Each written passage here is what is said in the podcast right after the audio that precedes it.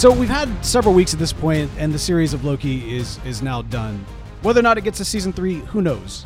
But something that's been on my mind a lot since then is the ideas that surround both He Who Remains and Sylvie, and the battle between order and chaos.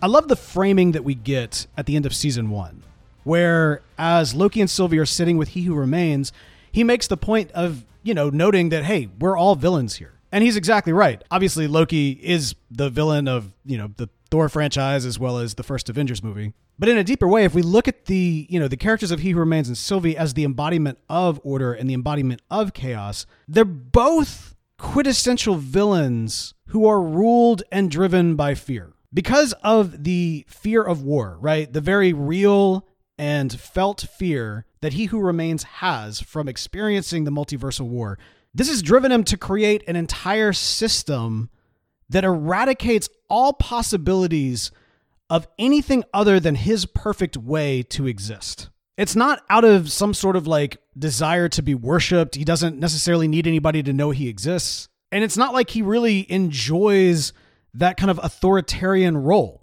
It's literally driven by fear. But as is obviously the case, whenever you have a system of oppression, by its very definition, you are going to have those that are oppressed by that system. Sylvie is the exact and direct result of what He Who Remains has created. She didn't fit the mold. She wasn't part of the system. She's out on the margins. And so there's no place for her. She's been hunted down and they've tried to eradicate her. She understands in a very real, tangible way the abuses and injustices that come from this system of control that He Who Remains has created. And so what does she want to do? She wants to wipe out the system entirely, eradicate the TVA, eradicate He Who Remains, eradicate all of this, and basically just burn it all to the ground. She's fueled by a righteous sense of wanting to end the injustices of the system.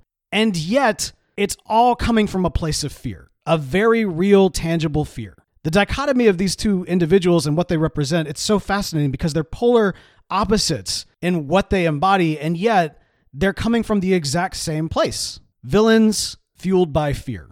But here we have Loki on his path from villain to antihero. And it's very interesting because he starts off more similar to He Who Remains, right? Like he wants the throne, he wants to go to Midgard, he wants to become, you know, a god king of Midgard and rule. And yet, when his plans don't fit within that system, he then gets pushed out to the margins, as with Sylvie. Now, he doesn't have the full life experience. She has definitely borne far more weight of this system than he has. But through his experiences on kind of both sides of these realities, he is now put in this unique position where he has to choose, right? It's that Star Wars moment, it's that Matrix moment. Which side are you going to choose? Are you going to choose the door on the right, the door on the left? What's it going to be? But Loki comes to this realization, and I think it's an important realization, that it's not as binary as all that. You don't have to choose between order and chaos. In fact, doing so to their extremes leads to destruction no matter what. It can be easy to just kind of get along and go along in a system, even a terrible system that isn't beneficial to you, just because it's what's familiar. And on the flip side of that, it can also be very easy to destroy things and totally like burn everything down. But what Loki represents in this series is neither order nor chaos, but organized chaos. He comes in with this mindset of like, look, if we're going to tear this system down, it's going to require sacrifice. And not just kind of the sacrifice of I'm going to let it burn me up too, but no, like it's going to require tending to. I love the imagery of the world tree, right? At the very tail end.